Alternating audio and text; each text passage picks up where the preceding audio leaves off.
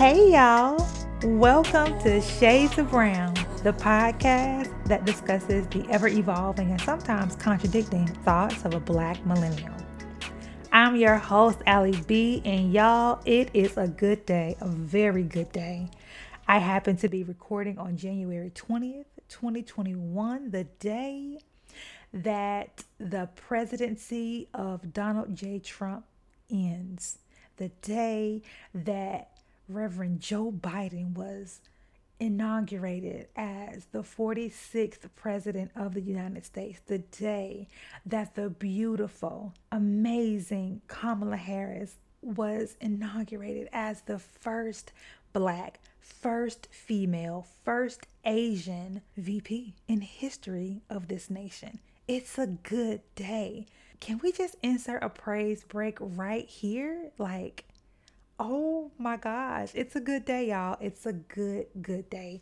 Um, this episode is not about that, but like, you know, let's just go ahead and get into the brown beat because this is what the brown beat will be about. I didn't know that I would be so affected by today's events. I didn't know. I just didn't know.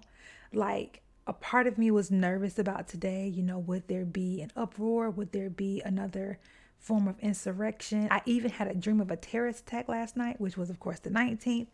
Um, so like, you know, I was I've just been part uneasy, but part unbothered going into today.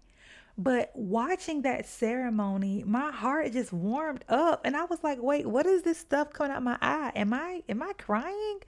It was such an emotional day. Um, it's been a victorious day, a celebratory day. I was deeply moved by the ceremony and all that took place, and all of what it, because of all of what it meant, it meant so much, you know, like, of course, the president is not our savior. Of course, this is not a um, fix all to all the issues this nation has because this nation didn't just start having issues four years ago, you know? Uh, I know all that. I get all that. Um, Joe Biden was not everyone's, even on the you know the left side of, of political parties. Joe Biden wasn't the ideal pick for folks. I get, I get all of that. I get it. I get it. I get it. But today was a day of victory, and I just felt relief. I felt a load lifted. I felt hope. I felt peace. Like it was just a good day, you know. And I text my friend, like, what is this that I'm feeling? Like, is this American pride? Something that I have not felt in years, not just the past four years, but years and years and years. That's not something I felt, you know? Um, I, I'm very critical about this nation um, because I know that we could be so much better. Um, and anywhere that's home, you want your home to be, you know, a place of peace. And this home of ours just hasn't been for centuries. so, um, I haven't had any pride for this nation for a while, but today was the first time in a long, long, long time that I've been, that I've been able to say I'm proud to be an American because of um, this monumental event. History was made today, and I'm just so thankful to be here. Even with like with this pandemic, how we've lost 400,000 Americans um, to COVID, you know, and how many of those folks, maybe some of them would have passed away by today, anyways. I don't know that. But I believe a lot of them would have loved to witness history today. And I believe a lot of them should have been here, you know, um, if it weren't for this pandemic and how our nation has handled it, handled it. Um, so to even be here today to witness it was just was beauty in itself. Cause, cause to think about, you know, just in November, just two months ago, we voted and how since then thousands upon thousands of deaths have happened. People who voted for Joe, people who voted for Kamala, people who couldn't wait for this day, who who possibly aren't here today because of the virus and all these other things, you know. Um, so it's just like I've just been full of gratitude today to witness, to be able to witness today's events. And Joe, like President Joe Biden, President Biden I have tons of critiques, right? Like I, Joe isn't our favorite guy, but today he felt like Uncle Joe again. He felt like it's just it's so refreshing to have a human in, in the office, to have someone with a soul, with a heart, who is moved, um, who has emotion, who has soul, who has a heart, who has like a clear mind, who who has a heart for the people. I'm sure. I am one thousand percent sure that I will not agree with everything he does. But I'm just so thankful that we have somebody who actually cares. He may not always get it right, but he you could you can see that he genuinely cares. He cares about his family deeply. He's deeply moved by what goes on in this nation. You can just tell he has a um, not just honor, but a definite um, commitment and dedication to this nation. And that is just refreshing. That is so, so refreshing. So yeah, I'm excited. And of course, Kamala, she's gorgeous. I love like just just seeing her. She just exudes light. She really, really does. Her smile, her laugh, all of it. And I know she's about her business, and I know she's gonna work hard. But it's just nice to see like somebody happy in office. You know what I'm saying? To see them like sworn in was oh my goodness oh my oh my but but y'all like i don't like why won't they slow down when they're swearing them in it's like how can they remember all of that it's like they say so much in one sentence for them to repeat. I'm like, slow down for a second. They're like, I do, repeat after me. I do solemnly swear, Joseph so and so, so and Biden. I'm like, wait, wait, wait. Like, can you like slow it down for the people? Because I'll be up there like, wait, wait, can you repeat that? But they did amazing. Um, they didn't stumble like not at all. So that was amazing. Um, seeing it's something about it is something about seeing the former presidents together they have this collective unbothered vibe about them whenever they're together at these you know at these uh, ceremonies and official events they just have this collective like yeah we did our part now it's on y'all they just have this really collective chill vibe about them and i just love seeing them together um, specifically uh, president obama president clinton and president bush they just be so chill and i just would kill to just sit at their feet and just like have wings, drink some sweet tea, you know, like and just hear them talk. They just seem so cool. And them doggone Obamas, let me tell you something. The drip, the swag, the sauce, all of it, the magic, they are just royalty. Period, point blank. The way Michelle stole the entire show from head to toe, hair was laid. Okay? Like, mother, why did you slay us like that? Michelle, Auntie Michelle, TT Shell, you didn't warn us. Like, we know, we know who you are, but you reminded us on today. Of course, when you're listening to this, it'll be last week, but you reminded us who you are. You showed us who you are on today. You hear me? good God, she is so gorgeous and so graceful. Like, I am totally obsessed. I just love her. I love her so much. Um, the ceremony itself, the program was nice. You know, hearing Lady Gaga sing. I was I was about to say listen to, listening to Lady Gaga minister. but listening to Lady Gaga sing and J Lo, you know. J Lo gets a collective pass, okay? You know, we know she's not the best singer, but but just seeing her, what she represented, you know, like J Lo sang at the inauguration, that says a lot. You know, she's Puerto Rican, she's a pop star. Like, it, it was just beautiful to have her there sing and um, give her rendition of the song. Beautiful gowns, beautiful gowns. um,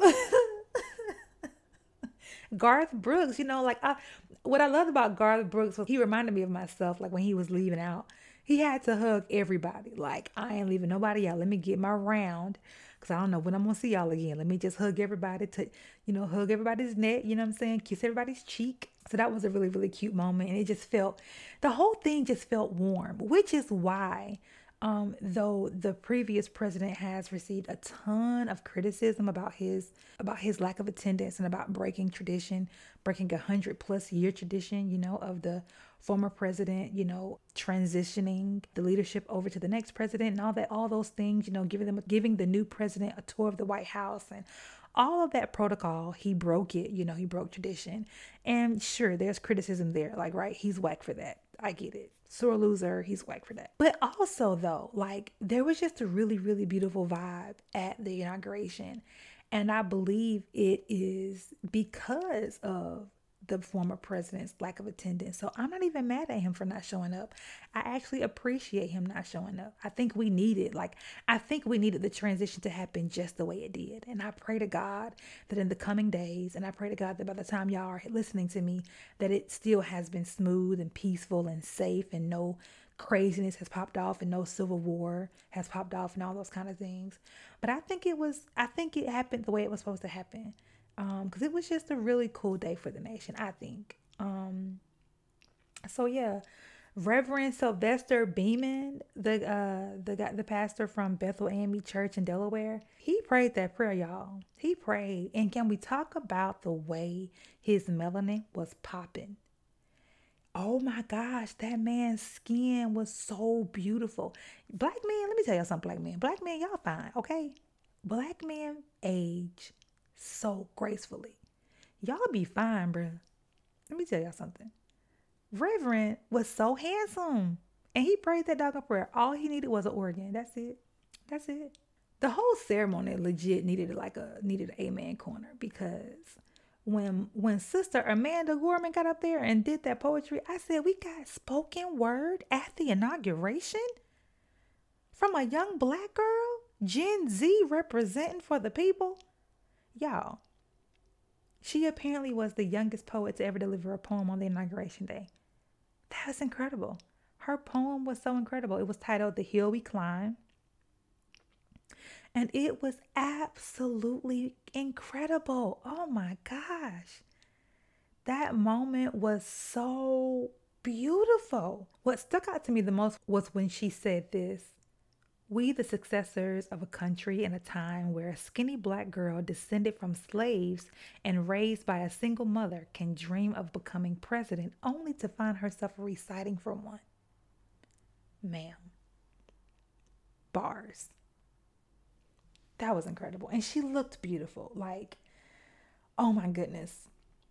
And of course, I went and followed I went and followed her on Instagram afterwards. And I think her um at the time her follower count was like around 700 something thousand and i and i figured at that point that was that was already a jump from her from yesterday you know i figured that was already a you know a difference of several hundred thousands from yesterday right i went back to her page later on in the day and it had jumped to like 1.3 million and i'm sure at this point it's way beyond that like everybody is following this girl now the whole world is watching her now i love that I love that. And even that speaks to something that's it's even a word in that. I saw another girl I follow say this about her in her follower count jumping like that. It was like find your lane and stay there. The people will find you when you do what you do well, they'll find you. Your voice will be recognized. Your voice will be heard when the time is right. So it was just beautiful to see how like how that moment served her, how she served in that moment and how like she's coming into her time and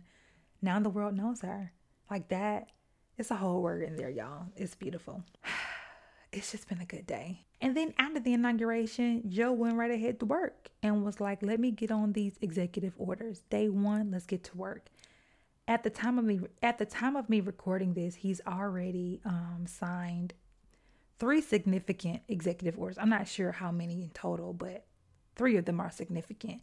Um, one of the one of the executive orders he signed on day one was ending the construction of the Mexico border wall, which was dumb in the first place. The former president did all that talking all them years about doggone building a wall, and what nothing even built.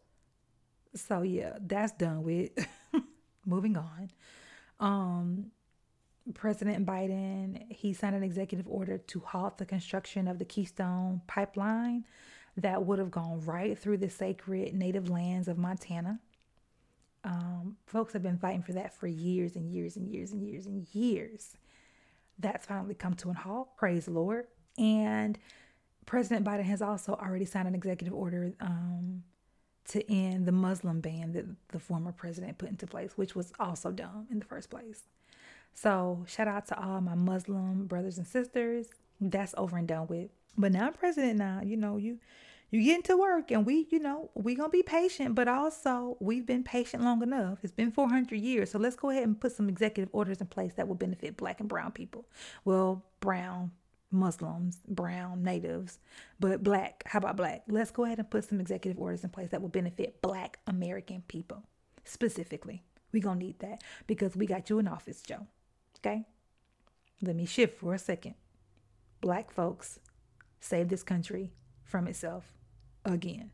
And we need to be compensated properly and expeditiously. so, yeah, that would be nice, Joe. Let's go ahead and do that. Let's go ahead and um, erase these student loans, okay? That'd be nice. With the signing of a pen, just go ahead and do it, you know? And listen, and let me just shift for a quick sec. I'm gonna get back to victory, but let me let me just shift for a quick second. Listen now, the House of Representatives, the Senate, the executive branch, all Democrats. We ain't got no excuses. Okay? If in four years ain't nothing been done, don't blame it on that now Republican. Don't blame it on nothing. We have not had this type of political alignment and God knows when. So I don't want to hear no bipartisan BS. Get ish done. Okay? I don't want to hear nothing about no middleman and trying to meet in the middle and compromise. Nah, fam. Get ish done for the people. And let that be that. So, yes, I'm hopeful, but also guarded. I'm not naive, but I am hopeful. I am. I am. I choose to be hopeful. We got to. There's a beautiful MLK quote about that, about, you know, the, the thin line between, you know, hope and despair and how it's so easy for us to stay in that place of despair because we continually see how though progress is made, it's not made, we're, we're going in circles. But but I choose hope. I, I do. Um, my heart's a little bit warmer today, and I'm, I'm excited for what's ahead. I'm excited for all the women that are in leadership now. I'm excited for the black women who are getting stuff done. The shout out to um, Stacey Abrams in Georgia and all the black women that ha- that have been for a long time in the trenches getting stuff done so that we could see this day. Like, I see you, fam. Like, you are the bomb. And black women may never get the appreciation that we deserve. We may never get that. But I see you, sis I see you, boo. I'm rooting for you. I support you. I love you. I celebrate you. You are incredible. You absolutely are. And that black girl magic is shining. America may not thank you for it, but bruh, we know what's up. we know what's up. yeah, it's been a good day. All right, y'all, let's unpack it. If you've been following me on social media, you may have noticed that I've been talking a bit more about mother wounds. Um, I think that each of us have a story um, that is powerful enough to help transform the lives of others. Um, so I have chosen to put myself out there, you know, with hopes that I can help somebody else heal. So, this is why I've been sharing more about it. And yeah, I want to share it here on this platform too. So, I think it's super common. So, I'm hoping that if you find yourself relating to what I'm saying, you'll not be overwhelmed, but will be encouraged to know that somebody else sees you and encouraged to go find your healing. So, yeah, like I want to share first of all, the mother wound term is something that I haven't always known about. It came into my awareness in the last couple years, and when I learned about it, I immediately identified with it. I'm like, OMG, there's language for this? I had absolutely no idea. I kind of just always chalked it up to, you know, just not having an amazing relationship with my mother. I didn't know that it was something specific to it. I didn't know there was something, I didn't know it was something that affected other things in my life. I just thought, you know, that me and my mom just have a very basic, surfacey, you know, I'll make it work kind of relationship. But as I began to learn about this, I was like, oh my gosh, this is the thing and it's so so so so so so real so what is a mother wound there is no webster's dictionary version you know definition um there are different studies on it you know psychiatrists and psychologists and doctors and therapists um, have done tons of studies on this um, but i actually created my own definition which is um, the mother wound is an emotional injury caused by a deficit in the mother child relationship that creates self critical and codependent behaviors. And for me, like I said, growing up, I just knew that we didn't have a close relationship. Like I remember vividly being in middle school complaining to my friends about, you know, my relationship and you know just whatever it just wasn't it, it just wasn't amazing but again i didn't think it went beyond that it was just like, that's my mama, you know? But it was more so like I just always had this, I always had this feeling of not being seen, not being heard, being ignored, feeling like I wasn't valuable, feeling like my um, needs didn't matter, feeling like I didn't matter. And it came up in a, in a bunch of different ways, if isolated, possibly small ways. But once compounded, it gave me this sense of insignificance. It definitely affected my, my confidence, my self image, self esteem, all of those things. I just always remember like thinking, I know I know my mom loves me, you know, but I don't know that I don't know if she like really rocks with me like that. Like I don't know that she likes me or, or wants me like that, you know? Because I'm a firm believer that just because you have kids doesn't mean you wanted them. You know what I'm saying? And that that's not necessarily a bad thing, you know, like things happen. I don't think that just because a woman has kids that she likes them. So I just kind of had this feeling like maybe my mama don't like me. And that feeling of insignificance kind of just followed me. And it's been it's been challenging to figure this thing out, to figure what this thing is because I was raised in a two parent home, you know, um, with well established parents with all of my um all of my educational needs met, all of my um, financial needs met. Like you know, we didn't need for anything. We didn't want for anything. Like we had all of those needs met, but there was emotional neglect. And it's tough to talk about abandonment because we typically think of physical abandonment, you know, but it's possible to have a mother present but also emotionally absent. And when we think about a human when we think about human needs unfortunately a lot of us think on the basic level of human need which are our physiological needs you know stuff like um, air food drink shelter clothing warmth you know that, that kind of thing and when and when we see families who have an abundance of these things we're like oh they're good you know they're good but the truth of the matter is, every human has a level of needs. Emphasis on the word needs. You know, we have needs other than our basic physiological needs. Another basic need is safety, and that includes emotional security. Sometimes we think, oh, you know, it's just financial security, finan- or, you know, employment, welfare, you know, our social welfare, our law and order, freedom, social stability, that kind of thing, property, you know, health, well being. And those things do represent safety, but emotional security is also a safety need and it's a basic human need. So we, so we could have literally everything else that I just mentioned, but if we don't have emotional security, there will be a void created. And that's what happened to me. And I'm sure many, many others. Let me say this though I do absolutely acknowledge and understand that if my mother knew my needs, they would have been met, you know, because all of my other needs were met, especially when it came to, you know, where we lived, where we went to school, you know, my mom paid for college. Like, you know what I'm saying? Like, she gave everything she knew to give. Furthermore, she gave everything she had, right? So it's like, it's tough to give somebody something you don't have yourself. And the truth of the matter is, mother wounds exist because our mothers have mother wounds. And it's a generational thing and it will continue to be perpetuated until somebody actually stops to feel the pain of it and addresses it. Um, so I do understand that my mother just didn't know what I needed, but had she known, she would have given it to me. Y'all know how it is at Shades of Brown. Two things can be true at the same time. My mother did the very, very, very, very, very best she could. And also, I was emotionally neglected. Those two things are true. Those two statements are true. My mother is amazing and did the very best she could, and I was emotionally neglected by my mother. That created a mother wound. So, because of this void, I then started having these behaviors to try to gain the attention and approval and acceptance of my mother and ultimately even other people.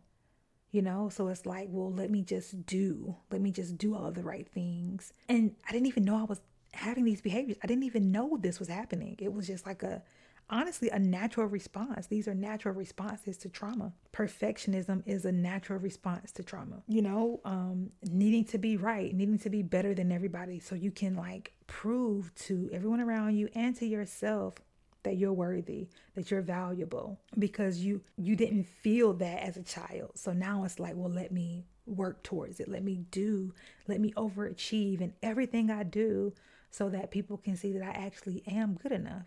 So perfectionism was a way that it, that my mother wound showed up for me.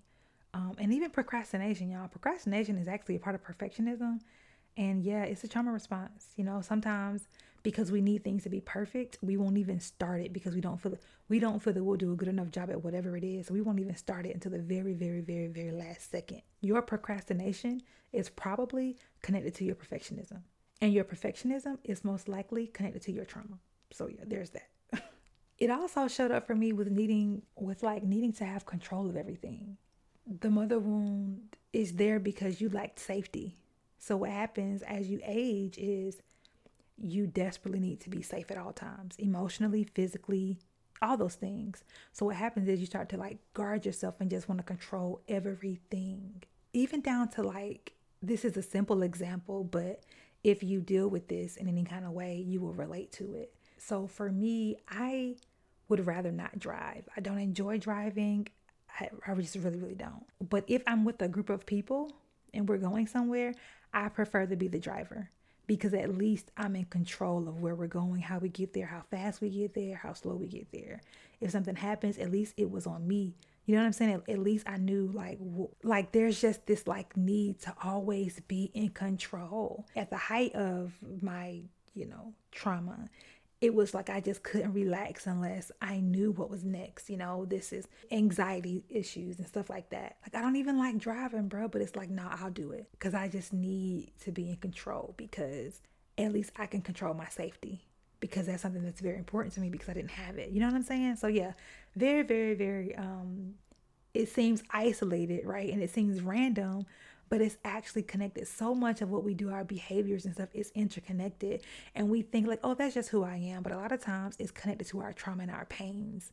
And we just do stuff not knowing why we do stuff. And it's been interesting to learn about all the little intricacies of my personality and how so much of it is connected to my childhood pain and how so much of it is driven by my inner child who's there stuck at her pain, just trying to control my life and trying to protect me. And it's like, girl, let me live, fall back, you know. But she rises up anytime there is like, you know, potential danger to like remind me, like, hey, hey, hey, hey, hey, let's not let's not stay guarded whatever whatever so yeah child it's a lot this episode is definitely not on the lighter side okay it's it's gonna be a little bit heavy but just stick with me another way that it, that my mother won't shut up for me was people pleasing and I even still say I'm a recovering people pleaser because it's very difficult to, even as I'm healing, as I've healed several parts of the wound and as I continually heal, this part has been very, very difficult because it's been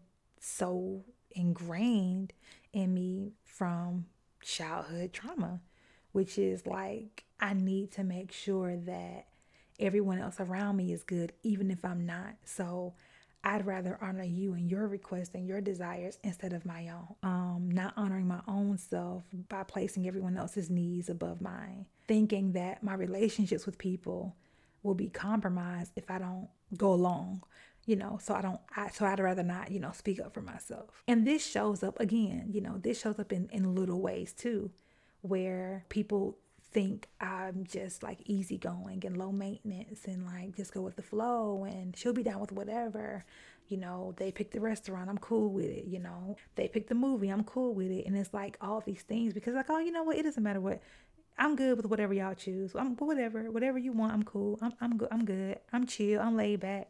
And sure, I'm sure there are a lot of actually easygoing people. I'm sure there are actually a lot of low maintenance people, like naturally, genuinely low maintenance people. I'm sure. But that's not me. I actually have very specific desires. I actually have very specific interests. The thing is, I wouldn't voice them because of my fear of someone else being displeased with me, or maybe them not liking me anymore, or maybe the relationship switching because they, they deem me difficult or hard to please, you know, those kinds of things. So it's like, because I need you in my life, because I just don't want to lo- lose you, I'll just go along with whatever. You know, maybe I want a self care day, but you want to come over and watch movies. So I'm going to say, all right, sure, you can come over. You know, like, hey, what you doing, Allison? I'm, I'm, I'm on my way. Instead of being like, actually, I don't want company right now. It's like, yeah, go, go, come, come on, go ahead and come.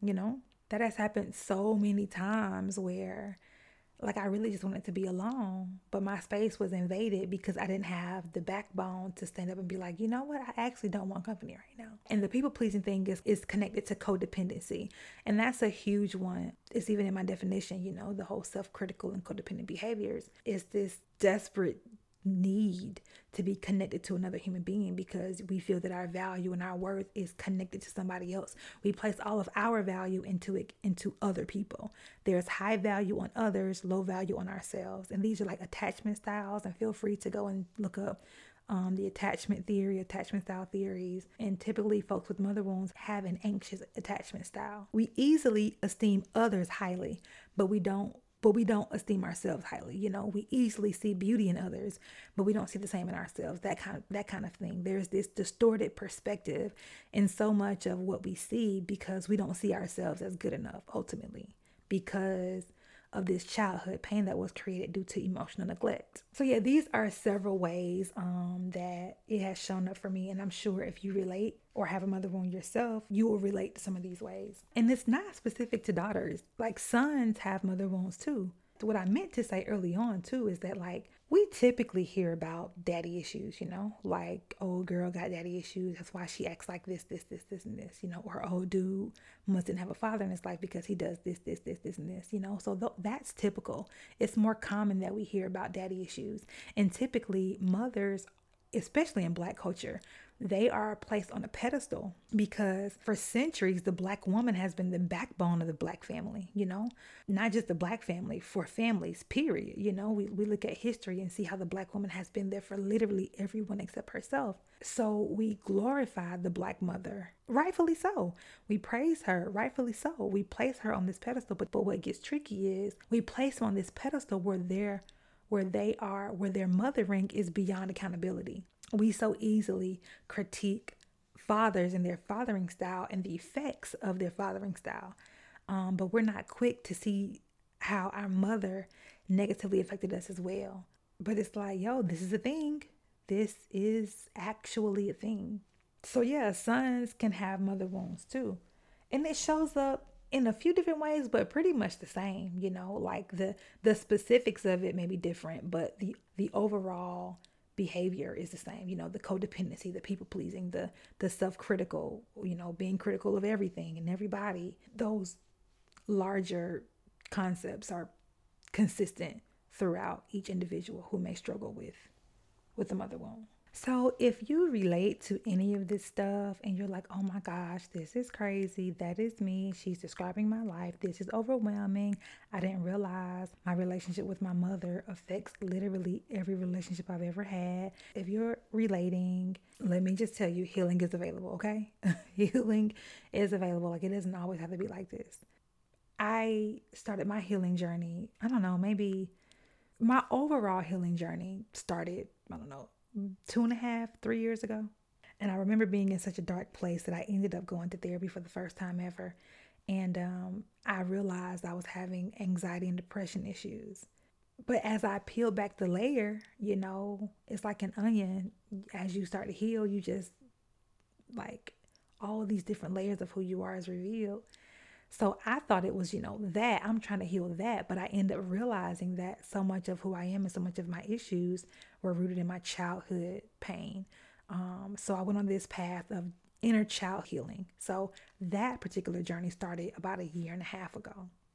And um, I'm happy to share, you know, my specific journey. So everybody's healing journey is different, but this is how mine has kind of has kind of flowed. So for me, it was of course one identifying what the mother wound was, and then I had to like I had to come to a place where I saw where I took responsibility of my healing journey. For so long, I was angry and mad and upset and bitter and resentful and had all this unforgiveness in my heart because it was like, you should have known, you know, like you should have known what I needed. You should have known how to love me. You should have known. But truth is, she didn't.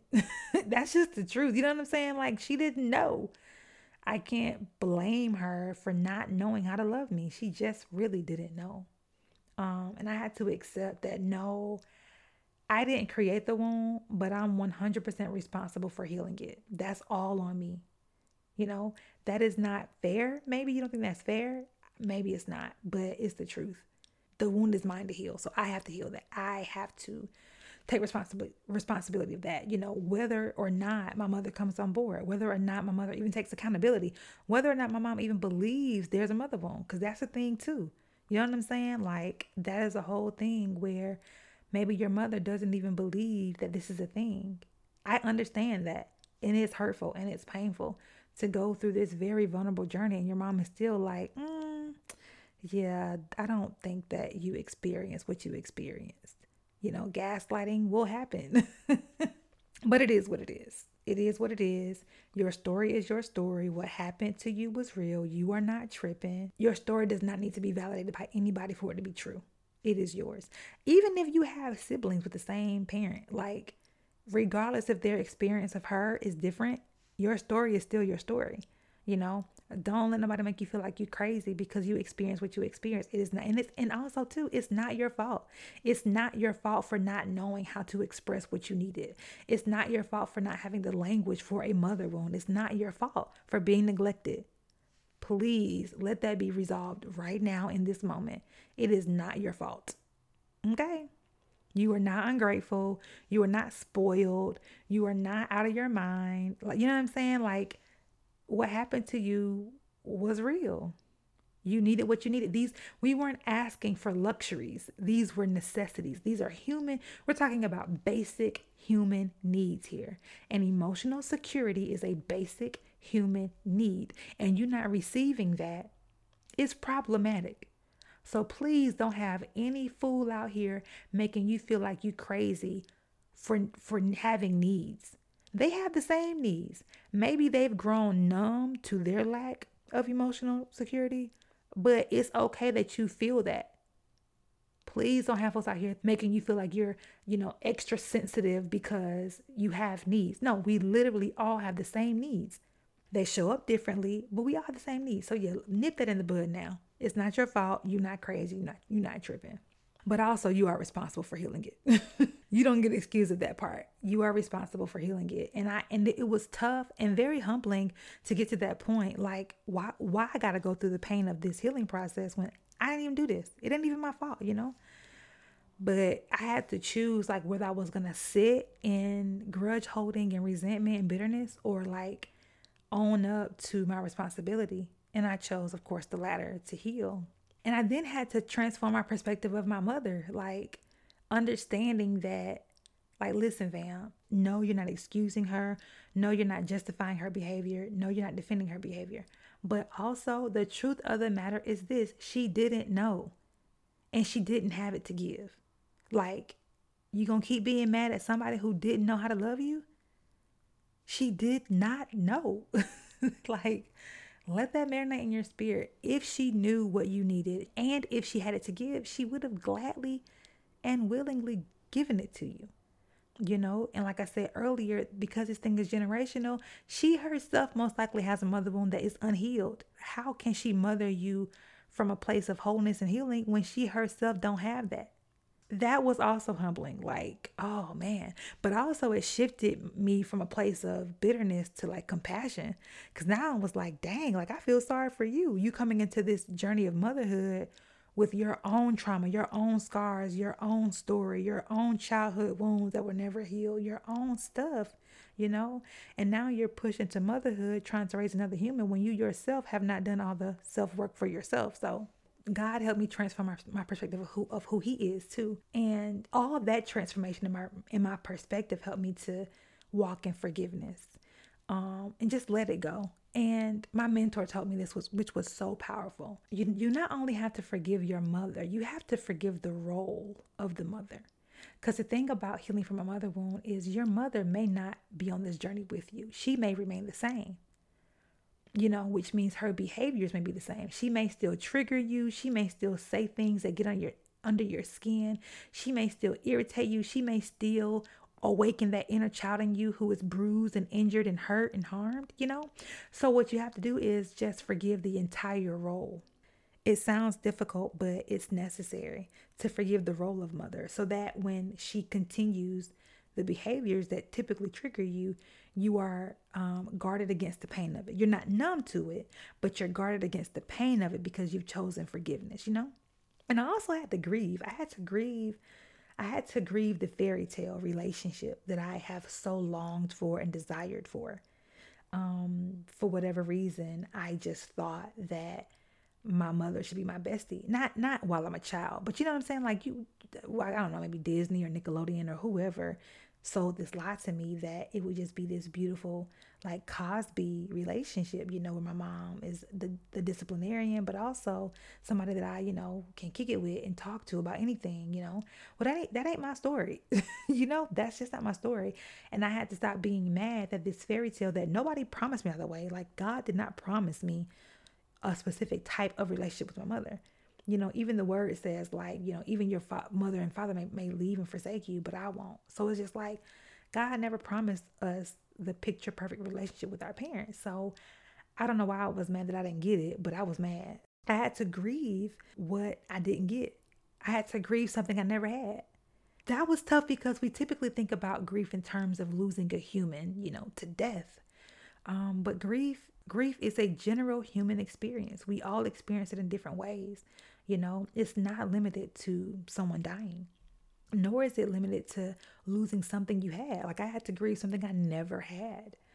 Um, and that was important for me though, because it gave me closure, you know, and, and it allowed me to truly let go so that I can then embrace what I have, so that I can then begin to see the beauty in, in the present time and see the beauty of what was already around me. I had to let go of this fantasy so that I can embrace um, what God had granted me. I feel like, or I know, that healing is not one, number one, healing isn't linear, it's not a straight line. And also, healing has no destination. We don't ultimately get to this place where we can just sit back, relax, and drink a Mai Tai on the beach. Like, healing is a journey. And what I've learned is on the way, you get levels of healing and different measures of healing, right? Um, so I'm I'm still on the journey and will forever be on the journey. And I look forward to the next levels of healing, right? Um, but some other things in my healing journey that I had to learn was to begin to implement boundaries. Typically, people with mother wounds have awful boundaries. Either they are too loose or they're too rigid. For me, they were too loose, more like non existent. you know, like oversharing and being vulnerable in all the wrong places, being guarded in all the wrong places. It's just like, girl, you're supposed to be guarded over here and vulnerable over here. You got it backwards. Um, so yeah i had to learn to implement boundaries with you know all in, in all my relationships saying no learning to say no learning that no is a complete sentence and also boundaries with my mother if you know that you and your mom always get into it well maybe don't call as often or maybe don't talk on the phone as long. Maybe don't visit as long. I had to start cutting my trips down. You know, maybe I came for two weeks at a time. Now I'm going to come for one week. You know, maybe from one week to three days. You know, that was my sweet spot for a long time. That three day mark was it. so I had like, you know, learn what my boundaries were to keep the relationship um, healthy or at least strive for a healthy relationship. And and boundaries are a form of honor, you know? Like it doesn't sound pleasant, but it is. Boundaries are healthy and boundaries are a form of self love. Boundaries are self care. Hello. Um, so yeah, like it's so important to continue honoring your parents because we are not exempt. We are not exempt from that commandment just because we have a mother wound. We are still required to honor our parents. And it's like difficult. It's like, how do you honor a parent who neglected you? How do you honor a parent who possibly abused you? How do you honor a parent who whatever, whatever, whatever? Um, well, we have to be creative and find ways to honor. And no honor isn't just obeying them or, you know, doing whatever they want you to do. Um, no, that's not honor. They, you know, we're not no slaves now. Hello. Um, so we have to find creative ways to honor our parents. And that part of your healing journey should be fun because, you know, I've learned new things about my mom, you know, in this phase of healing. I've learned how to have fun with her, you know, what she likes. I'm all about deep talk, you know. I can do this all day, y'all. I could have deep talk. Like I'm deep waters. I'm in the deep waters all the time, you know. It's like, "Hello, how you doing? So, what are your deepest fears?" That is me. On site, deep waters my mom isn't, you know, like she isn't. So it's like finding the balance between how do I love her versus how do I, how do I receive love. There, there, there has to be reciprocity. I can't, you know, want to heal this mother wound of mine and expect that she starts to love me the way I need, but not reciprocate that. So what does she enjoy doing? Let me, well, let me, you know, find some fun in that. I may not like it, but she like it, so let's do it. So yeah, like boundaries are important, honor honor is important, but mostly though, when it comes to my healing journey, I've had to learn and I encourage you all to do this as you are healing because I hope that you do choose to start this healing journey is like managing your expectations along the journey is so important. Like no healing isn't linear, you know? And for me, I just knew that this would be like, okay, I got this.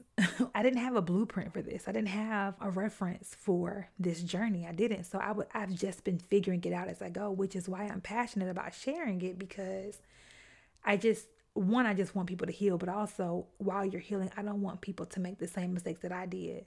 You know, going into this, you know, willy nilly and thinking it's going to be a piece of cake and finding yourself even more traumatized.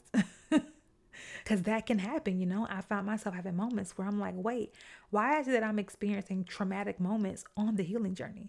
Well, because sometimes healing is traumatic, but I don't want y'all to be, you know, experiencing the hiccups that I have experienced um, and managing your expectations will it will absolutely help you avoid those pitfalls along the way because the thing is you'll still be triggered i remember thinking like why am i triggered by this like am i not healed like am i not progressing like what's happening that i'm still triggered by this well sometimes healing is in the absence of a trigger sometimes it's the decrease in the frequency of the trigger or sometimes it's how quickly you recovered from the trigger you know maybe the last time when you were triggered you shut down Maybe this time you didn't. Maybe, maybe this time you just start thinking introspectively and, and beginning to think, okay, how can I, you know, move past this? Not fix the other person, but move past the moment of triggering.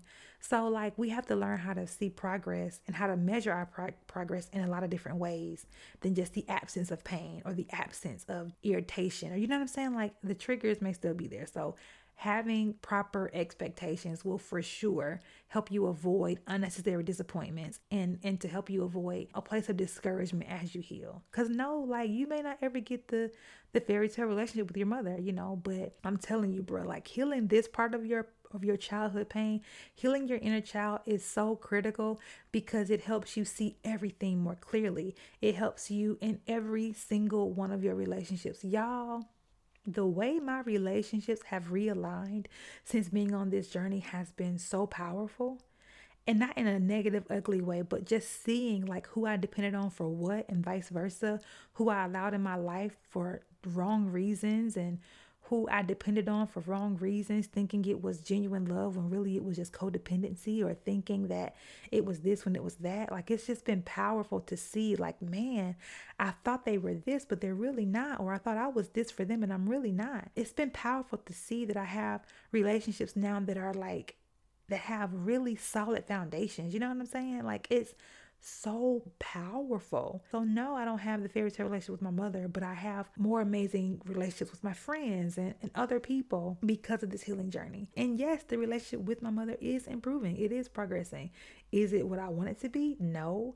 But is it better than it was? Absolutely. Absolutely. In so many ways. In so many ways. And I appreciate my mom for that. I appreciate because I can see where she tries harder, where she like is trying to get it. I can see that. She really wants us to improve. So like I can see her desire for something beautiful. You know what I'm saying? So like our relationship has improved tremendously um, and, I, and i look forward to see how it continues to improve i look forward i look forward to seeing how god will continue to grant me measures of healing um, because I'm not done yet, you know? But just this place of my healing journey has been so worth it. It's been so worth every loss, you know, maybe loss of friendship or loss of what whatever I've lost, it's been worth it. Cause it's been more like um baggage and unnecessary weight anyways, you know?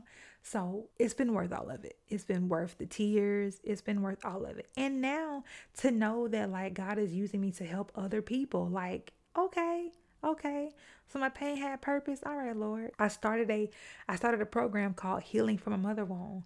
Um, something I never imagined doing. I had my first six week session uh, in December, and it was phenomenal. And it ended up helping me just as much as it did the people who were a part of it. Um, so that's been really exciting to see how this has come about, to see how I've been able to walk alongside other folks to help them see things a bit more clearly and to help them um like some of their stories are just powerful like seriously you know people saying like man like you have no idea people have no idea how bad it is or to see how like you know what we deem as people having the perfect relationship with their mothers you know and then they're in my group there and i'm just like wait you in here like what that's crazy i'm over here looking at you and your pictures like hashtag family goals you know what i'm saying yeah here you are um like girl no it's not even like that so yeah it's been really really really powerful because people are hurting but they don't know how to reach out for help because we don't talk about this we don't talk about mama issues we don't talk about mama trauma but mama trauma is real for real yo it's real and you are not being disrespectful for choosing to heal. You're just not. You're not. And I'm all about breaking generational patterns that are toxic, breaking generational curses, generational patterns, whatever you want to call it. I'm all about breaking them if they're unhealthy for the bloodline. I'm all about creating generational blessings, something new for your legacy, you know? Because again, this thing will perpetuate and continue until somebody stops to feel and deal and heal, okay? So, yeah, y'all, the first six weeks ended earlier this month. And man, it was just such it was beautiful. So I'm going to do it again. I don't know how it will evolve, but I'm excited to continue um, this program because it's proven to be a blessing. So, yeah, if you are interested in it, it's called Healing from a Mother Wound. And I'm using Facebook as a platform. I have a private group on there where, like, literally, you can't even search for the group. I have to invite you. So, like, nobody can see you in the group, nobody can find the group. You're totally anonymous, of course, with the exception of who's in the group. Um, the other people in the group will see you and your name, of course, until you know, and you can engage as much or as less as you want. But yeah, we have a private group on Facebook. And while the sessions are going on, we meet on Tuesdays, every Tuesday for six weeks. And during the program, we meet weekly every Tuesday at 8 p.m. Central Time on Facebook. I go live and I share and I break down in six steps and in detail the mother wound healing journey. So I would love it. I would love to walk alongside you if you find yourself relating to this. Uh, please reach out to me. If you want to know more about the program, please feel free to go to linktree.com slash everythingalleyb. You can find more about my story there and you can sign up for the program there. If you want to just go to my Instagram or Facebook page, the link is in my bio. But yeah, I would love to walk alongside you to help you heal because it's necessary, yo. It's necessary. And healing can be intimidating because you don't know you don't know what's on the other side of it. You know, a lot of times we get comfortable in our pain and trauma because at least it's familiar, at least it's comfortable at least we know it. At least it's like it's my pain, so I'm good. But healing is worth it, y'all. It is. You'll feel so much lighter. I promise you, you will. So, yeah, y'all, go get your healing, bro. Find your healing, sis. And if you choose to do that with me, like I said, reach out um, and sign up for my program. It's linktree.com slash everything B. So yeah, y'all, this was a heavy episode, but I am certain that many of you can relate. And I hope that you have healed from your mother wound, are healing from your mother wound, or will choose after listening to this to start your journey. Man, that's a heavy topic. but oh, if you start healing, you'll feel lighter. Mighty God. Mighty God. All right, let's get into brownie points. Uh, Think about something that you are proud of, and I want you to meditate on it, to let it marinate in your spirit, let it sizzle in your spirit. Give yourself kudos for something. So I'm giving myself brownie points um, for this is terrible, but it's not terrible. It's just who I am. So I am highly sensitive. So like my senses are heightened. So like certain sounds irritate me very, very, very easily. Like chewing sounds to me sound like nails on a chalkboard. It is, it makes my skin crawl. And it doesn't even have to be like total, like just loud smacking, just like chewing sounds. It is just, oh my God. Whew. Well, today I was out to dinner, lunch, late, late lunch, early dinner. And um, the person I was with was slightly smacking and typically I would, you know, have to say something or flip out or move or get up or leave, find another place to go. But I endured it, you know. I was like, you know what? It's not all about me. You know, in this moment, I'm just going to sit here and enjoy the conversation and we're just going to figure it out. so I'm giving myself brownie points for not confronting everything. Like, so I, am I'm, I'm learning but everything doesn't have to be confronted in the moment. Like, you know, some things you just figure it out and you just get over it. Not to dismiss it, but just learning. I'm just I'm just learning to pick my battles. So I'm giving myself brownie points for enduring that because man, even thinking about it now, I can hear it now. Oh God. Oh, it's just terrible. So, yeah, I'm giving myself brownie points for that.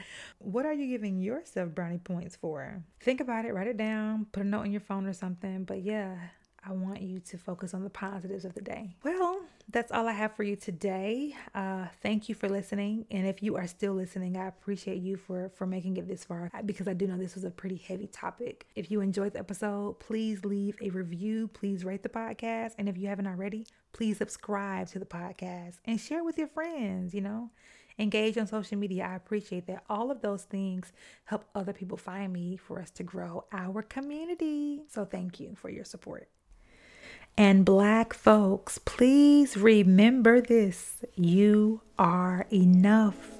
Your creation is so divine, and I love me some you. So until the next episode, be healthy, be whole, be healed.